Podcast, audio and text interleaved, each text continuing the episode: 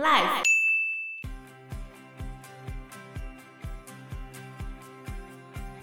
宋志毅他认为 C 山一定要往后移，离那一条冰川瀑布越远越好啊。但是根据后来救援的分析啊，其实他们两个选址都是选错的。可是他们登山经验不是很丰富吗？所以他很好奇为什么他们会选那个地方。Hello，大家好，我是 Joe，我是 Fana，我是 Anna。十一月十日，日本人跟中国的登山队同时一起出现在雨崩村。中国这边的主要领导人就是宋志毅跟金俊喜这两位。这整个登山项目是由日方出资，然后中方辅助登山。日本人的钱从哪里来嘞？就是京都大学他们去要的赞助。所以他们拿到钱就必须要出发，然后必须要拿到成果。那他们一方面没有来过梅里雪山，有来过的是中国的这支队伍。然后二方面是他们一定要登山成功，不然下一次赞助的钱就不知道从哪里来了，就没有赞助了。啊，中国他们是为了要赚钱来到这个地方的。欸，那我很好奇，就是可不可以你坐上直升机，然后直接把你放到那个山顶，这样是可以的吗？这样算登山吗？因为上面风会很大，而且直升机在风那么大的时候很容易。而且你这样飞上去不叫登山，你只是飞到上面，是没错啊。这样就不算征服这座山了。对啊，你不然你如果飞到高空，然后直接直接下去跳伞，然后登顶，这样算吗？那不然就从上面开始走下来啊。可是应该跳下来没办法直接跳到那边吧，很危险哎。哦，也是啊。日本这边的井上智郎教授，他是气象学家嘛。这时候，他们的卫星器材跟装备都是足够的。日本队员也非常期待来到这个地方。写给家人的明信片里面就有写过：十一月十日从神户出港，经过天津、北京，再次来到云南。我们登山队到今天已经在山峰上。现在是旱季，晴天格外的晴朗。十一月二十七日，两队合流。十二月初就要开始攀登梅里了，我们预计一月初登顶。我高兴的期待着回国以后的会面。那这边有几个有记录的灵异事件，就是他们刚登上雪山的时候，原本被云层笼罩的山峰突然云雾散开，然后露出具有白色积雪的蓝色山体。然后山顶上闪烁着金黄色的光芒，大家都觉得非常非常的漂亮。感觉一开始还不错了，还不错的开始。好，这时候就很离奇了。这么离奇？在整个登山队里面，只有一个藏族人，他就说：“啊，这么美！我在这里长大，从来没有见过这么漂亮的山。如果可以不要回去，该有多好呢？”干嘛讲这种话？他真的有这样讲啊？这样算乌鸦嘴吗？什么东西？那年他二十六岁啊。嗯，没想到他真的就回不去了。对啊，所以不要随便在山上乱讲话。我觉得在任何地方都不要乱讲话。嗯，哦。但是呢，他们没走多远，突然眼前一片昏暗。很像一个巨大的黑布袋笼罩这些登山队员。接下来就看到一片巨大的黑影从半山腰向山顶移动。因为正常来说，如果根据太阳角度的话，那个黑影会往山脚走，而不是往山上推。结果那一团黑影是往山顶移动，然后最终消失在山顶上。山神生气了，他要上山惩罚他们了。所以登山就是对山神不敬。因为侵入他的领域嘛？他们本来以为是登山缺氧，所以眼睛暂时看不到。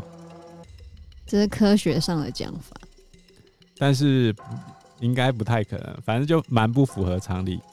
你如果是雪盲的话，或者是暂时性的情况，不会每个人都看到这样子上去嘛。然后接下来他们就开始攀登卡瓦格博。卡瓦格博从没有人爬上去过。所以中国这边的副队长宋志毅他觉得爬越快越好，因为山上的天气变化非常快，所以晴天应该是有限的。如果越长的话，很有可能天气就转坏了。他们接下来就开始往山上前进嘛。那前进的时候就会设立一个一个的营地。他们总共选了四个营地。第一个营地是在海拔四千五百公尺的地方，然后第二个营地在五千三百公尺的地方，第四个营地在五千九百公尺的地方。你是不是漏了一个？对，因为第三个营地大家瞧不定。第三个照理来说应该要在二跟四之间吧，就是五千三到五千九中间嘛。他们原本 C 三的位置要设立在山脊上面，日本人就觉得设在山脊上，这样开门见山，我们之后爬山最短路线冲上去就好。中国则是认为说那个位置容易雪崩，雪崩下来大家一起挂掉，所以两边就吵起来了。因为刚好旁边有一条冰川嘛，宋志毅他认为 C 三一定要往后移，离那一条冰川瀑布越远越好啊。但是根据后来救援的分析啊，其实他们两个选址都是选错的。可是他们登山经验不是很丰富吗？所以他很好奇为什么他们会选那个地方，因为宋志毅想要后移嘛，嗯，然后日本人想要在山脊上。后来他们就在这两个点的中间选一个地方当营地，可是那个 C 三营地刚好就在雪崩堆上面，之前雪崩过的地方再盖上去，就那边很容易雪崩，不是吗？他就没有离开雪崩区啊，啊，而且他们自己也知道那里曾经发生过雪崩。它旁边有一条冰川，长一千米，宽五百公尺，所以你前进后退一百公尺有用吗？那就差不多。对吧？他们后来就开始吵架，感觉是个不好的预兆。对啊。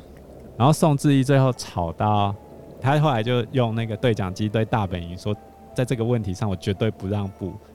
可是他最后还是让步了嘛？最后他就这样说：“反正要死也不是我一个死。”又立起了。他讲对了。嗯。然后在一九九零年十二月二十五日这一天。中日登山队的队员来到 C 山过夜，这里他们就做错了一件事情，因为他们 C one、C two 都没有放人。理论上应该是往前进的时候，你每一个营地都要放一些人留守来看管物资嘛。撤退或者是救援的时候，你才能够前后去互相应变这样子。那他们为什么不放人呢？所以你就说这些人真的经验很充足吗？还有他们上山之后，那个心神早就已经被打乱了，也有可能，也有可能，嗯。然后圣诞节过后，就十二月二十七日，他们就组成了一个突击队要去攻顶。日本总共有三个人，然后两个是中国的，包含宋志毅在内，总共五个突击小组。然后他们从 C 三移动到五千九百公尺的 C 四营地，就第四号营地。然后最后爬到六二一零，然后在六二一零的时候，他们就去观察最后的五百公尺左右嘛。他们觉得最后攻顶的路线，接下来应该 easy 了。当天晚上就回到 C 三营地，准备隔天要攻顶，大家就很 happy。可是就在他们 happy 的时候，他们都没有注意到山底下还有一群人在那个寺里面，希望他们死在山上。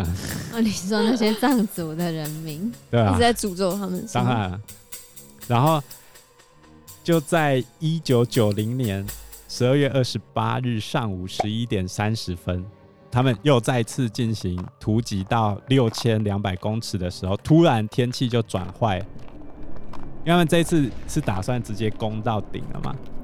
然后结果他们继续爬，爬到六千四百一十的时候，这时候云量突然变多，风也开始变强，最后只剩下两百多公尺，大家就很 happy，快要成功了。就在这时候，乌云笼罩山顶，然后气温开始急剧下降，开始刮风之后，能见度下降，看不到路了。宋志毅他就用对讲机去问。井上队长的指示，他们的对话是这样子的。宋志毅跟井上队长联系，询问天气的情况。井上队长是说没问题，天气很快会转好的。这时候宋志毅说已经六千四百七十米了，坡度有点陡，但问题不大。从我这边看，东南方向好像有云层向我们这压过来。天气究竟怎样呢？井上队长说这片云很快就会过去了，不要急。于是哎，井上治郎就叫他们在原地。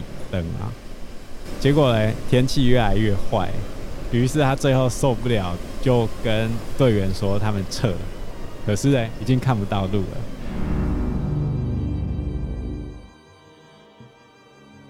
那我们这集节目就先到这个地方喽，谢谢大家，谢谢大家，拜拜，拜拜，拜。